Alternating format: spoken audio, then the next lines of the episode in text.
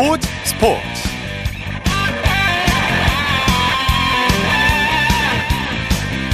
여러분 안녕하십니까? 아나운서 이창진입니다. 프로야구가 본격적인 가을 야구에 돌입했습니다. 어제로 가을 야구에 진출할 다섯 개 팀이 모두 결정됐죠. 정규리그 1위에 올라 한국 시리즈에 직행한 LG와 KT, SSG, NC 두산이 한국 시리즈 우승을 향한 가을 레이스를 시작합니다. 특히 LG는 29년 만에 정규리그 우승 트로피를 품에 안았죠. 자, 그렇지만 3위 싸움은 마지막까지 아주 뜨겁습니다. 야구는 끝날 때까지 끝난 게 아니라고 말하는데 과연 어느 팀이 준 플레이오프에 진출하게 될까요? 잠시 후 야구 전문 기자와 자세히 살펴보겠습니다. 일요일 스포츠 스포츠 먼저 어제 개막한 프로 배구 소식으로 시작합니다. 스포츠 동아의 강산 기자입니다. 안녕하세요. 네, 안녕하세요. 어제 V리그가 개막했는데 오늘 경기장 분위기는 어땠습니까? 네, 오늘 남자부 경기가 열린 장충체육관에는 3,064명, 네. 여자부 경기가 열린 수원에는 1,993명의 관중이 체육관을 찾았습니다. 네. 응원하는 팀의 시즌 첫 경기를 직접 본다는 것, 팬들께도 굉장히 설레는 일인데요. 선수들도 최선을 다하는 플레이로 성원에 보답했습니다. 네, 오늘 장충체육관에 많은 분들이 오셨군요. 그렇습니다. 우리 카드가 삼성화재를 꺾고 시즌 첫 경기를 승리로 장식했네요. 네, 남자부 경기에선 우리카드가 삼성화재를 3대 1로 꺾고 시즌 첫 경기를 승리로 장식했습니다.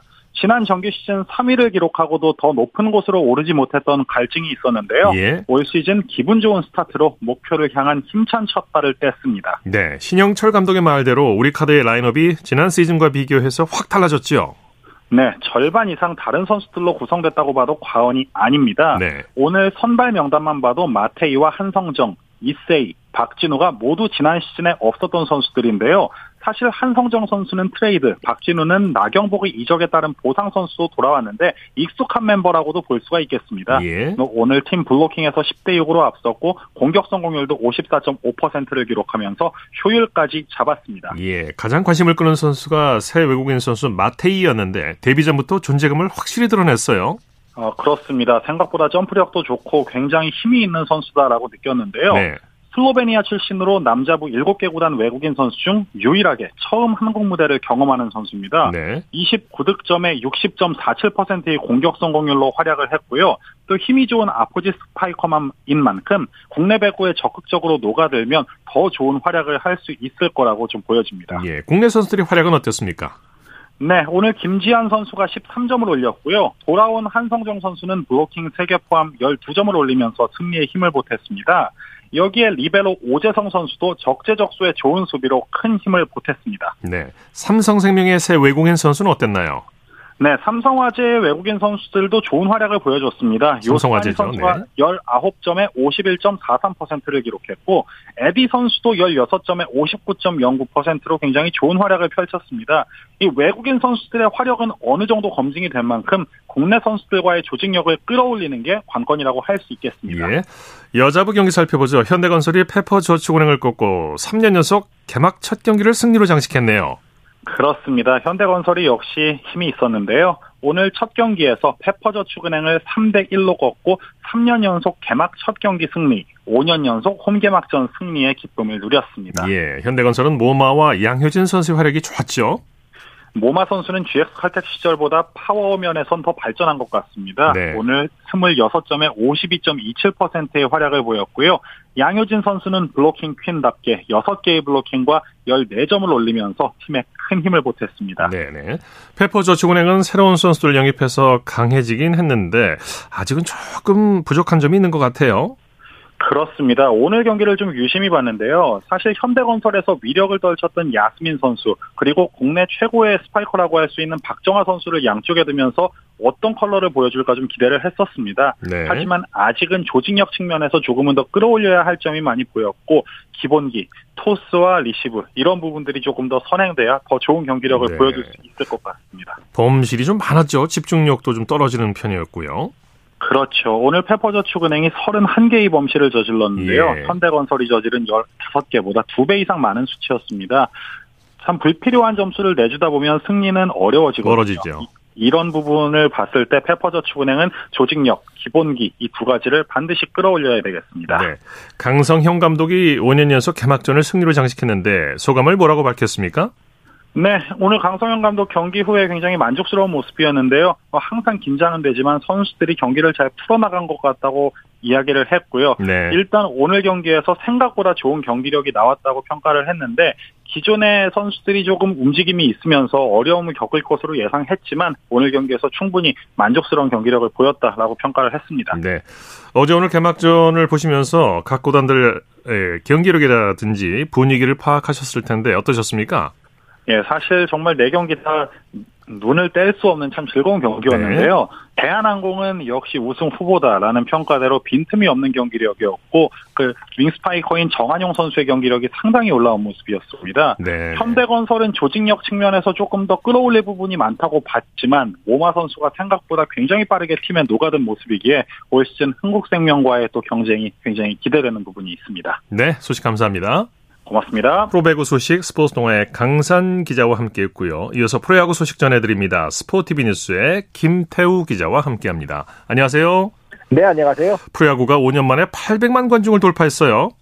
그렇습니다. KBO 리그 오늘로 총 800만 관중 돌파했습니다. 예. 코로나19 사태로 참 프로야구도 고생을 많이 했었죠. 그렇죠. 하지만 5년 만에 800만 관중 돌파라는 꽤 의미가 큰 업적을 이루면서 프로야구 인기가 건재하다는 것을 증명했습니다. 오늘 LG의 마지막 경기를 맞이해서 잠실 경기가 매진됐고요. NC가 홈 최종전을 치른 창원 또한 만원 관중들이 집결했습니다. 예, 네. 긍정적인 분위기 속에 이제 가장 큰 축제죠. 포스트 시즌을 향해 가는 KBO 리그입니다. 네, 먼저 만원 관중을 기록한 잠실로 가보죠. LG가 두산을 꺾고 정규 시즌 우승을 차지했죠. 잠실에서는 LG가 두산을 5대 2로 누르고 올해 정규 시즌을 승리와 함께 마감했습니다. 네. LG는 올해 86승을 거두면서 정규 시즌 1위를 일찌감치 확정했고요. 잘 알려졌다시피 LG가 정규 시즌 우승을 달성한 것은 29년 만의 네. 일입니다. 네. LG는 한국 시리즈로 직행해서 이제 최후의 결전을 남겨두게 됐고요. 반면 3위 가능성이 아직 남아있는 두산은 오늘 경기에서 패하면서 5위로 내려앉았습니다. 예. LG가 역전승을 거뒀는데 승부처가 어디였습니까? 3회까지는 두산이 1대 0으로 앞서 있었습니다. 두산 선발 김동주 선수가 LG 타선을 잘 막아서면서 두산이 경기 초반 리드를 잡았는데요. 하지만 4회 LG가 대거 5점을 내면서 경기 주도권을 되찾아왔습니다. 네. 2사 만루에서 대타 문성주 선수가 3명의 주자를 모두 홈으로 불러들이는 3타점 적시타를 쳤고요. 이어진 기회에서도 박혜민 선수가 2타점 적시타를 쳐서 5대 1로 달아났습니다. 예. LG는 이후 불펜 투수들을 차분하게 동원하면서 두산의 추격을 막아서 고 승리를 확정할 수 있었습니다. 네. LG 선발 임찬규 선수가 시즌 14승 달성에 성공했죠. 임창규 선수도 오늘 정규 시즌 최종전 등판에 나섰는데요. 오늘 5와 3분의 2이닝 동안 4피안타, 3탈3진 1실점 안정적인 투구를 하면서 시즌 14승을 기록하면서 해피엔딩으로 시즌을 마쳤습니다. 예. 한국 시리즈에서도 등판을 해야 할 선수이기에 좋은 흐름에서 등판을 마쳤다는 것은 중요할 것 같고요. LG는 이후 백승현, 정우영, 유영찬, 김진성 선수가 등판해서 두산의 추격을 막아섰고 예. 윤성주 선수가 2안타 3타점으로 좋은 활약을 했습니다. 네, LG가 정규 시즌 우승을 거둘 수 있었던 비결을 한번 살펴보죠. 네, LG가 최근 5년 동안 리그에서 가장 꾸준하게 성적을 거뒀다라는 팀이라는 것은 부인할 수가 없습니다. 예. 다만 유독 우승과는 거리가 있었고 좀 인연이 없었는데요. 하지만 올해는 그 객관적인 전력을 토대로 선수들이 집중력과 단합력을 보여주면서 똘똘 뭉쳤고요. 몇 차례 위기에도 불구하고 1위 자리를 끝내 지키면서 오히려 상대 팀들이 제풀에 나가 떨어진 게 결정적이었습니다. 네네. 친구 조화가 잘 된 리그 최고의 타선은 물론 마운드에서도 기존 선수들의 부진 때만 때마다 등장한 신의 선수들이 아주 결정적인 몫을 했고요. 100% 전력이 아님에도 불구하고 과감한 선수단 재배치로 승부를 건 벤치의 역량도 우승의 한몫을 거들었습니다. 네네. 좋은 젊은 선수들이 많은 팀이기 때문에요. 비단 올해 우승뿐만 아니라 앞으로도 기대가 되는 팀 LG라고 볼 수 있겠습니다. 네, 한국 시리즈에 진출한 LG가 아, 엠블럼과 슬로건을 공개했다면서요.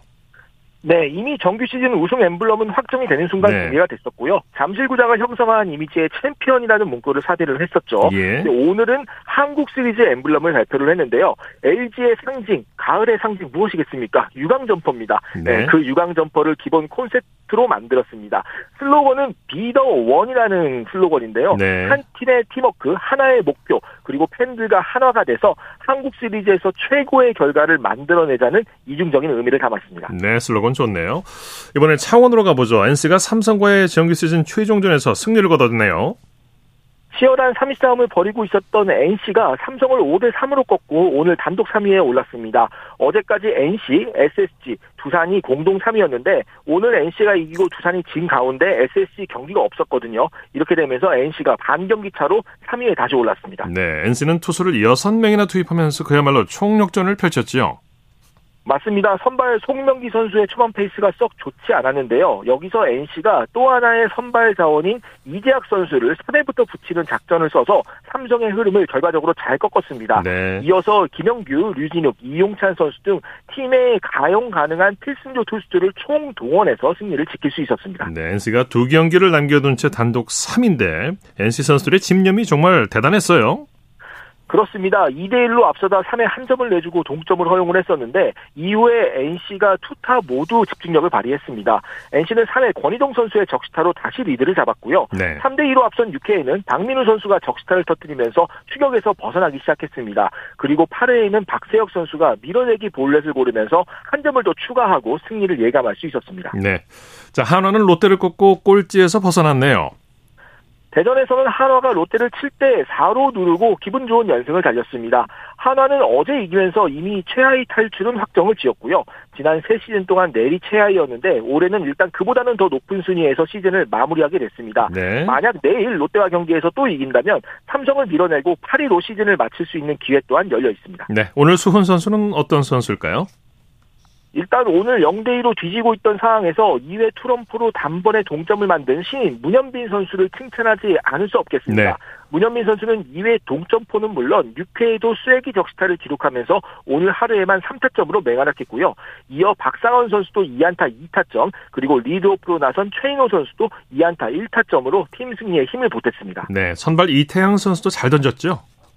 그렇습니다. 비록 승리 투수가 되지는 못했지만 오늘 이태양 선수가 5이닝 동안 4피안타 비자책 2실점으로 잘 버티면서 팀이 버틸 수 있는 발판을 놨고요. 그 다음에 정우람 선수가 오늘 아주 좋은 기록을 썼습니다. 네. 오늘 KBO 리그 통산 1003번째 등판을 기록을 했는데요. 이게 아시아에서는 단일리그 투수 최다 출장 신기록이라고 그렇군요. 합니다. 네. 정말 대단한 기록을 쓰면서 팬들의 큰 박수를 받았습니다. 네네. 이제 정규 시즌 최종일이 사흘밖에 남지 않았는데 아직도 다섯 개 팀의 순위가 확정되질 않았죠. 그렇습니다. 1위 LG, 2위 KT는 확정이 됐고요. 6위 기아, 7위 롯데, 그리고 최하위 키움까지는 역시 확정이 됐습니다. 네. 하지만 3위부터 5위까지 아직 결정이 되지가 않았고요. 이제 NC, SSG, 두산이 모두 두 경기씩을 남겨두고 있는데 어떤 결과가 있을지 지켜봐야 할 것 같습니다. 네. 아직 모든 팀이 다 3위를 할 수 있는 이론적, 산술적 여지를 다 가지고 그렇죠. 있습니다. 네. 8위 자리도 아직은 미정인데요. 만약 한화가 내일 이기게 되면은 한화가 8위, 삼성이 9위가 되고요. 내일 한화가 지면 되면은 8위 삼성, 9위 한화 순으로 하위권 순위는 확정되게 되겠습니다. 네, 그래서 프로야구 보는 재미도 더하게 되고 관중들도 야구장에 많이 오시는 것 같아요. 자, 이번에는 코리안 메이저리거 소식 살펴볼까요? 류현진 선수가 토론토에 남을 확률이 이적 확률보다 크게 낮다. 이런 분석이 나왔다고요? 네, 그렇습니다. 류현진 선수와 토론토의 계약이 이제 올해로 끝났습니다. 아무래도 토론토는 계약 기간이 남아있는 선발 투수가 총 5명이나 있습니다. 네. 류현진 선수와 단년 계약을 할 수도 있겠지만 마이너리그에서 올라오는 어린 선수들의 자리도 만들어줘야 하기 때문에 류현진 선수와 계약을 하는 것보다는 그 돈을 다른 쪽에 투자할 것이라는 전망이 지금 뭐 미국 현지에서는 뭐 지배적으로 많이 나오고 있습니다. 네. 실제 연장 계약 논의도 없었던 것으로 알려졌고요.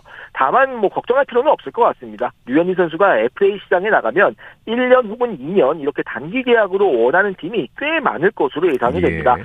류현진 선수가 소속팀을 찾는 건 크게 어려움이 없을 전망이고 류현진 선수가 올해보다는 내년이 더 기대되잖아요. 예. 류현진 선수가 앞으로 메이저리그에서 롱런할 수 있는 발판 충분히 마련되어 있다고 볼 수가 있겠습니다. 예, 소식 감사합니다. 네, 감사합니다. 프로야구 소식 스포티비뉴스의 김태우 기자와 정리했습니다.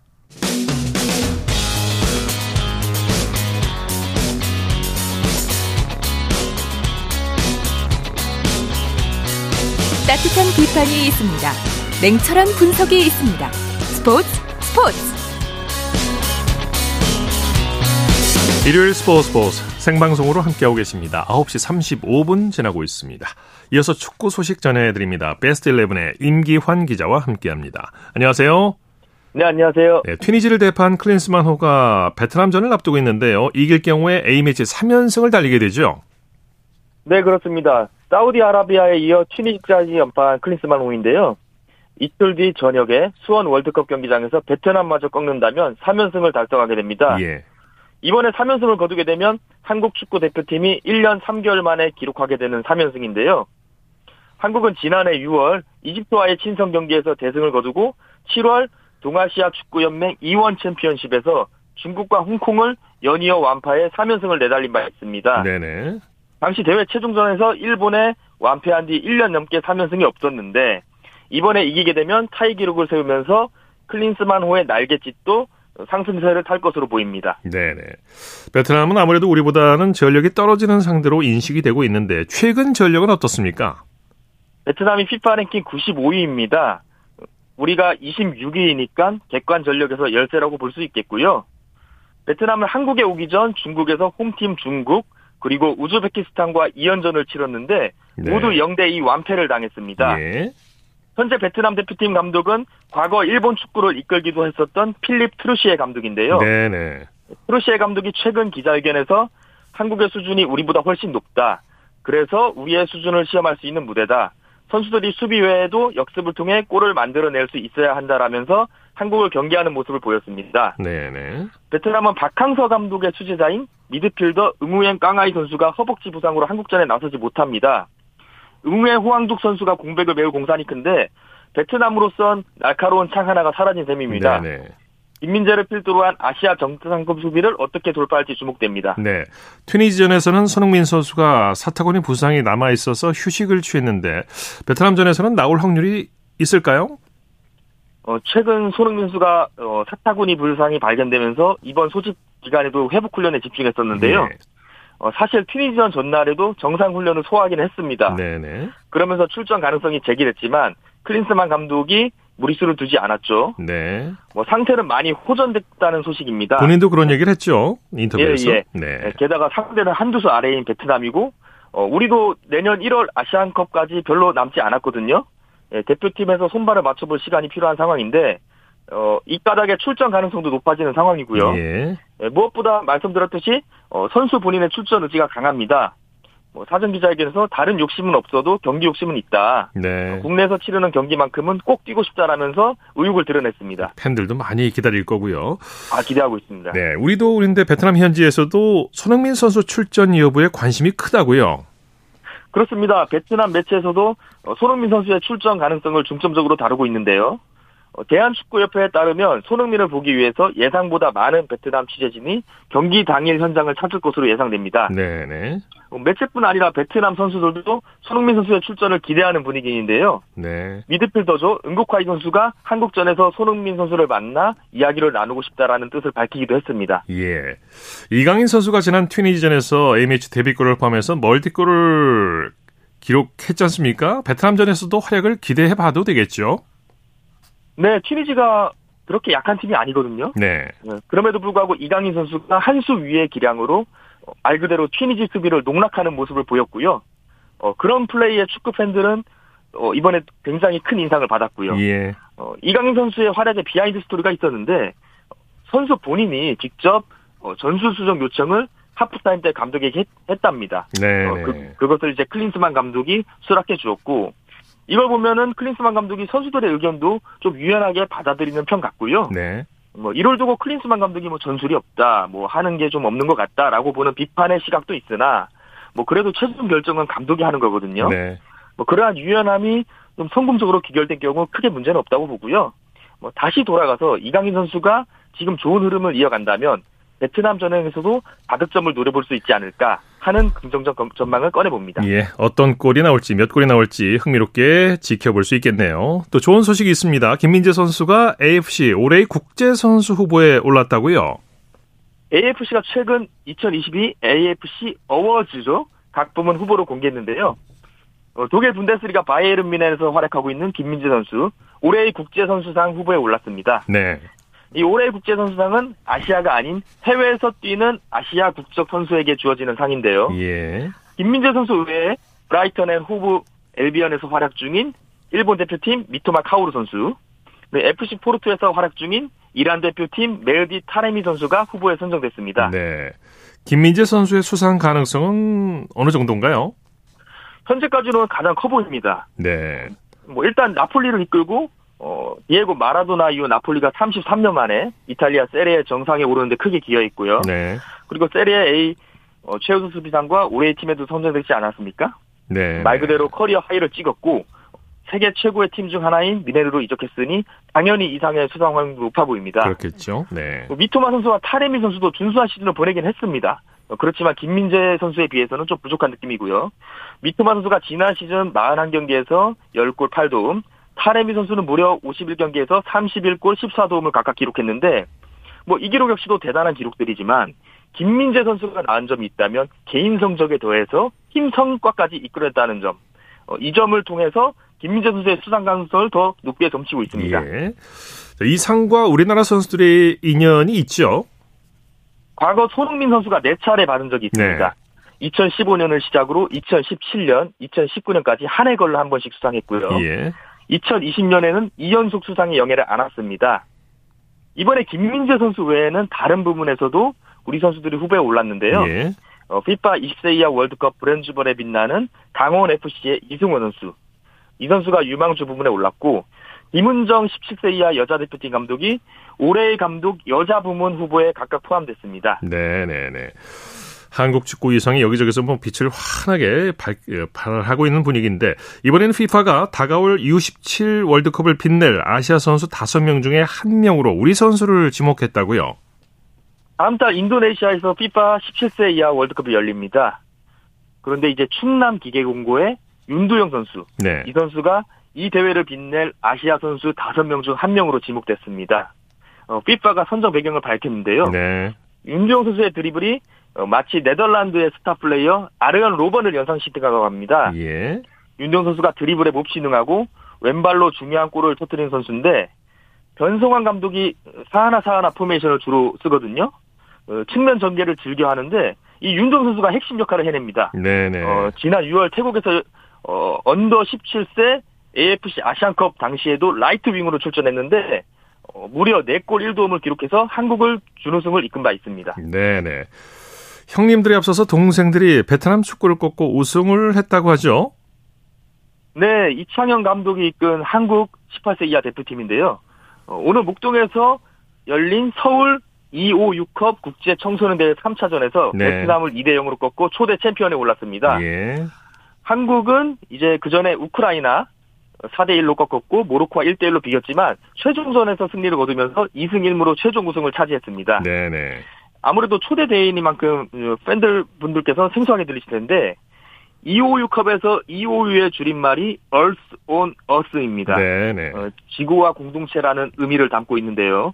어, 지구촌의 평화를 기원하고 환경에 대한 관심을 제거하기 위해 올해 신설된 대회입니다. 네. 어, 그래서 참가국 명단엔 과거 전쟁 또는 분담의 아픔을 겪은 우리나라, 베트남, 모로코가 포함됐고요. 네. 현재 전쟁 중인 우크라이나까지 포함된 이유입니다. 네, 소식 감사합니다. 네, 고맙습니다. 축구 소식 베스트 11의 임기환 기자와 살펴봤고요. 이어서 한 주간 이슈가 됐던 스포츠계 소식을 집중 분석해보는 최동호의 스포츠 칼럼 시간입니다. 항주 아시안 게임에서 이관왕 요른 배드민턴 안세영 선수가 자신의 SNS에 올린 글이 주목을 받고 있습니다. 스포츠 평론가 최동호 씨와 함께 이 얘기 나눠보겠습니다. 안녕하십니까? 예, 안녕하세요. 안세영 선수가 올린 글이 좀 특별한 내용을 담고 있다고요?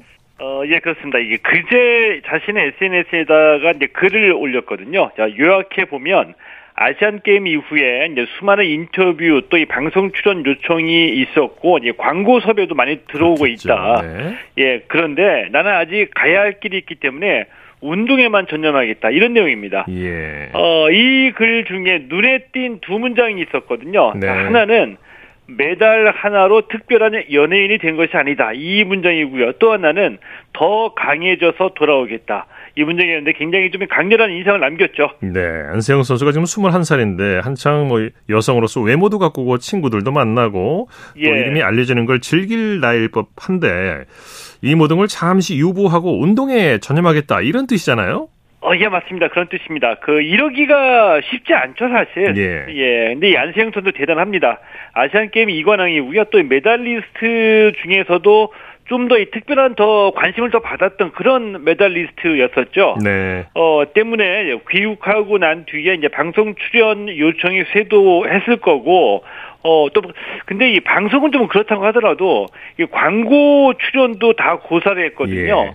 근데 이 광고는 사실은 이 수입과 직결되기 때문에, 이 광고 요청하는 거는, 광고 예. 요청을 고사하는 건 좀 쉽지 않은 결정이라고 보기도 하는데요. 네. 오직 하나, 어, 또 다른 목표를 향해서 뚜벅뚜벅 걸어가겠다.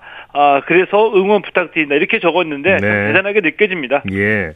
안세영 선수가 말한 또 다른 목표, 아무래도 내년 파리올림픽 금메달을 말하는 거겠죠. 어, 예, 그렇게 보입니다. 이 안세영 선수 내년에 파리올림픽이라고 직접적으로 말하지는 않았거든요. 예. 하지만 이 파리올림픽 금메달을 목표로 해서 열심히 운동에 전념하겠다 이런 뜻으로 보이는데 이 당면한 목표가 파리올림픽이긴 하지만 안세영 선수는 어, 그보다 더 크게 이 그랜드 슬램을 좀 보고 있는 것 같습니다. 예. 배드민턴에서 그랜드슬램은 세계 선수권, 올림픽, 아시안 게임 그리고 아시아 선수권 4개 대회를 모두 석권하는 걸 말하죠. 어, 예, 그렇죠. 이 안세영 선수 지난 8월에 세계 선수권 대회에 우승하고 귀국했을 때 자, 올림픽, 아시안 게임, 아시아 선수권까지 모두 다 우승하고 싶다. 이렇게 얘기를 했었거든요. 예, 예. 이래서 이제 그랜드 슬램이죠. 어, 세계 선수권 대회 또 아시안 게임은 이제 우승을 차지했고요. 올림픽과 아시아 선수권 우승만 추가하면 그랜드 슬램을 달성하게 되는데 어, SNS에 올린 글에서 이 안세영 선수가 어, 안세영 시대가 올 수가 있도록 응원 부탁드립니다. 이렇게 얘기했거든요. 네, 네. 안세영 시대라고 표현한 걸 보면 이제 그랜드 슬램은 물론이고요. 뭐 지금 21살이니까 어, 향후 한 10년 정도는 세계 여자 배드민턴 세계 여자 배드민턴계를 지휘하는 선수로 예. 어, 성장하는 것을 목표로 한다 이렇게 또 볼 수도 있겠죠. 네, 아직 어린 선수인데 어린 나이인데 정말 멀리 보면서 높은 목표를 설정한 듯해요. 어, 예, 그렇습니다. 예, 안세영 선수가 이 올해 세계 선수권 대회에서 우승했고요. 또 이 세계 랭킹 1위에도 올랐거든요. 어, 그리고 이 배드민턴에서 가장 이 권위 있는 이 전영 오픈도 올해 우승을 했고요. 예. 아시안 게임에서 또 2관왕에 올랐습니다. 이 정도면 어, 방송에도 출연하고 또 예. 광고도 찍으면서 지금까지 이룬 거를 잠시 누릴 수도 있다라고 보거든요. 네네. 어, 그런데 지금 다시 스타트 라인에 서는 마음으로 이 자기 자신을 어, 채찍질하고 있는 건데 네네. 이제 21살인데 이런 마음 가진다는 게 참 대단하게 느껴지죠. 네네. 요즘에는 스포츠 스타들이 방송에서도 활발하게 많은 활동을 하고 있는데요. 예. 스포츠 스타들의 방송 활동을 꼭 나쁘게만 볼 수 있는 건 아니죠. 그런 건 아니죠. 어, 이 혹시라도 이제 오해가 있을 것 같아서 말씀을 드리고 싶은 건데, 네네. 이, 이 선수들이 방송에 출연하는 거 이게 꼭 이제 이 본업을 등한시하는 거라고 보기는 힘들 거거든요. 네네. 뭐 예를 들면 아시안 게임이나 올림픽 같은 중요한 대회를 마치고 난 뒤에 일정 기간 짧게 이 팬들과 함께 영광과 즐거움을 함께 나누는 시간 뭐 방송을 통해서 충분히 가질 수 있다라고 보고요. 측면에서 뭐 괜찮은 방법이죠. 네. 그렇죠. 예, 예. 다만 이 운동 선수 중에서도 이제 특히 방송을 좋아하거나 어, SNS 즐기면서 항상 이 관심 받는 걸 즐기는 선수가 있는 것도 사실은 사실이거든요. 네네. 방송 자체가 또 다른 목표가 되거나 유명인 대접받는 걸 즐기는 일상에 젖어들었다가는 어, 자칫하면 일찍 은퇴하게 되는 경우도 많이 있죠. 뭐 이걸 뭐 경계해야죠. 이런 선들도 많이 네. 있는 거고요. 네네. 어, 방송 출연 이 자체를 운동선수라는 이유로 금기시해야 될 이유는 없는데 뭐 다들 아시는 것처럼 정도가 지나치면 일종의 그렇죠. 이 방송이 유혹에 빠지게 되는 것이다. 이렇게 네, 네. 어, 될 수도 있다라고 말씀드리고 싶습니다. 네, 말씀 감사합니다. 예, 고맙습니다. 최동호의 스포츠 컬럼 스포츠 평론가 최동호 씨였습니다. 쳤다 하면 홈런이고 슛 골이고 각본 없는 한편의 드라마 그것이 바로 그것이 바로 손에 잡힌 우승 트로피 목에 걸린 그 배달 너와 내가 하나 되는 그것이 바로 그것이 바로 그것이 바로 꿈꾸던 스포츠 꿈꾸던 스포츠 꿈꾸던 스포츠 일요일 스포츠 스포츠 생방송으로 함께하고 계십니다. 9시 50분 지나고 있습니다. 이어서 다양한 종목의 스포츠 소식을 전해드리는 일요 스포츠 와이드 시간입니다. 곽지현 리포터와 함께합니다. 어서 오십시오. 네, 안녕하세요. 먼저 전국 체육대회 소식 살펴보죠. 항저우 아시안게임에서 3연패 도전에 실패한 레슬링 간판 류한수 선수 전국체전에서 금메달을 따내면서 아쉬움을 달랬네요. 그렇습니다. 어제였습니다. 전남 함평 문화체육센터에서 열린 전국체전 레슬링 남자 그레코로만형 72kg급 결승에서 류한수 선수가 이지연 선수를 3대 1로 누르고 우승했습니다. 예. 류한수 선수 이 체급은 67kg급이에요. 근데 이번 대회에서 체급을 올려서 출전했더라고요. 네. 그 이유가 있습니다. 바로 이 항저우 아시안 게임 경기를 치른 지 열흘 만에 사실 살을 빼는 건 그렇게 쉽지 않죠. 네. 이 체중 감량하기에 버거웠기 때문입니다. 류한수 선수 이 지난 2014년 인천 아시안 게임에 이어서 2018년 자카르타 팔람방 아시안 게임 금메달리스트입니다. 네. 네, 그런데 이번 항저우 아시안 게임에서는 대회 3연패에 도전을 했는데 8강에서 아쉽게 패해서 그 뜻을 네. 이루지는 못했죠. 네. 자, 그리고 한국 여자 수영 단거리 간판 허연경 선수가 올해만 두 번째 개인 종목 한국 신기록을 세웠네요. 네, 오늘입니다. 이 전남 목포 목포 이 실내 수영장에서 열린 전국체전 수영 여자 고등부 자유형 50m 결선에서 허연경 선수 24초 97로 한국 신기록 세웠습니다. 네. 2019년 전국체전에서 나왔던 정소은 선수의 기록 25초 그 08, 그 08을 0초 그 11초 단축을 했고요. 0초 11 단축을 했습니다. 이 고등학생인 허영경 선수는 이 한국 여자 수영 단거리 기록을 새로 쓰고 있습니다. 네. 예, 지난달 항저우 아시안 게임 여자 자유형 100m에서 54초 70의 한국 신기록을 세웠고요. 이 여자 개영 800m 또 홍계영 400m에서도 이 동료 선수들과 이 한국 기록을 작성했습니다. 예. 이번에 허영경 선수 이 한국 신기록 이 포상금으로 100만 원을 받았다고 하네요. 예. 해머 던지기 대회에서도 예, 신기록이 나왔네요. 네, 그렇습니다. 오늘 전남 목포 종합 경기장에서 열린 전국체전 여자 고등부 해머 던지기 결선에서 김태희 선수입니다. 이 선수가 전국체전 신기록 세웠습니다. 네. 60m 2위를 기록했고 2위는 박하란 선수예요. 이 선수하고 약 9m의 엄청난 격차를 보였는데요. 이 김태희 선수는 정말 몸을 풀듯이 나선 1차 시기에서 54m 83을 던져서 이미 뭐 금메달을 점찍었고요. 이 3차 시기에서 60m를 돌파하면서 지난 2010년에 나온 여자 고등부 대회 기록 57m 74를 갈아치운 겁니다. 예. 이 김태희 선수는 한국 해머 던지기의 간판이자 미래입니다. 예, 지난달 이 항저우 아시안 게임 결선에서 64m 114의 이 한국 기록을 세워서 동메달을 목에 걸었죠. 네, 이번 아시안 게임은 이 김태희 선수가 처음으로 출전한 성인 국제 대회였고요. 예. 이 한국 여자 선수가 아시안 게임 해머 던지기에서 입상한 거는 김태희 선수가 처음입니다. 그렇군요. 네. 자, 한국 역도 유망주 권대희 선수가 학생 신기록을 세웠네요. 네, 오늘 전라남도 완도 농어민 문화체육센터에서 열린 전국체전 역도 남자 고등부 81kg급 경기에서 권대희 선수가 인상 151kg, 또 용상 193kg, 또 합계 334kg을 들어서 금메달 3개를 획득했습니다. 네. 이 합계에만 메달을 주는 올림픽과 또 아시안 게임과는 달리 전국체전에서는 인상, 용상, 그리고 합계 모두 메달이 걸렸어요. 예. 그래서 인상에서 이 박형호 선수가 지난 2022년 8월에 작성한 한국 학생 기록을 보면은 150kg입니다. 네. 근데 이번에 권대희 선수가 1kg을 더 들었고요. 또 용상에서는 권대희 선수가 올해 6월에 자신의 기록 185kg보다 8kg을 더 들어서 이렇게 한국 학생 신기록을 달성했습니다. 예. 이 합계에서도 박형호 선수가 보유한 한국 학생 기록 330 그 킬로그램은 14kg을 넘어서요. 이렇게 한국 그 학생 신기록을 세웠고요.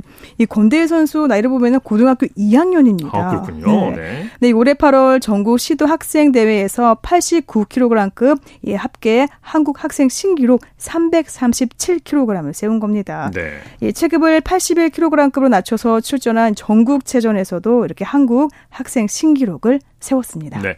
역도 남자 73kg급 합계와 용상에서도 한국 학생 신기록이 나왔다고요? 그렇습니다. 어제 전라남도 완도 농어민, 농어민 문화체육센터에 열린 이 전국체전 역도 남자 고등부 73kg급 경기에서 김정민 선수가 그 용상과 그 합계에서 금메달 2개 땄습니다. 예. 그 인상은 이 128kg에서 4위에 그쳤어요. 근데 용상 그리고 합계에서 한국 학생 기록을 새로 쓴 주인공이 됐습니다. 네. 용상에서 김정민 선수가 이 올해 6월 이 자신이 작성한 172kg을 107kg 넘어선 179kg 한국 학생 신기록을 세운 거고요.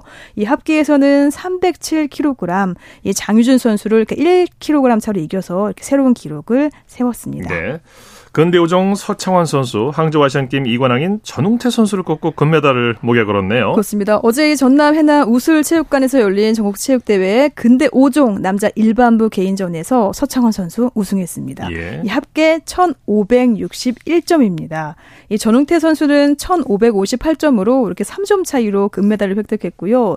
한국 근대 5종 남자 대표팀 항저우 아시안게임 단체전에서 금메달을 수확했죠. 근데 이때 서창환 선수는 혼자 메달 따지 못했어요. 예. 예, 참가 선수들의 이런 개인전 기록을 합산해서 결정하는 단체전에서 이 중국이 출전 선수 전원이 아니라 이 상위 그 세 명의 기록만 합산하기로 했기 때문입니다. 예, 예. 그래서 이 서창환 선수를 제외한 정진화, 이지훈, 전웅태 선수 이렇게 세 명만 시상대에 올랐고요. 이 서창환 선수는 그동안 이 많은 대회를 뛰면서 자신감을 얻었고 또 마음을 내려놓으니 경기가 더 잘 풀렸다고 합니다. 네. 그러면서 아시안 게임에서 좋은 성적을 내지는 못했는데 이번 전국체전 이 금메달로 아쉬움은 달랬다 이런 말 전했습니다. 네, 일요 스포츠 와이드 곽지현 리포터와 함께했습니다. 수고했습니다. 네, 고맙습니다. 골프 단신 전해드립니다. 한국 프로골프 코리안 투어의 베테랑 박상현이 투어 최대 상금 규모의 제네시스 챔피언십을 제패하면서 코리안 투어 사상 처음으로 통산 상금 50억 원 고지를 밟았습니다. 박상현은 어, 연장 1차전에서 임성재가 먼저 탈락한 뒤에 연장 두 번째 홀에서 배용준을 제치고 우승을 차지했습니다. 자, 스포츠 스포츠 오늘 준비한 소식은 여기까지고요. 내일은 8시 30분부터 들으실 수 있습니다. 함께 해 주신 여러분 고맙습니다. 지금까지 아나운서 이창진이었습니다. 스포츠 스포츠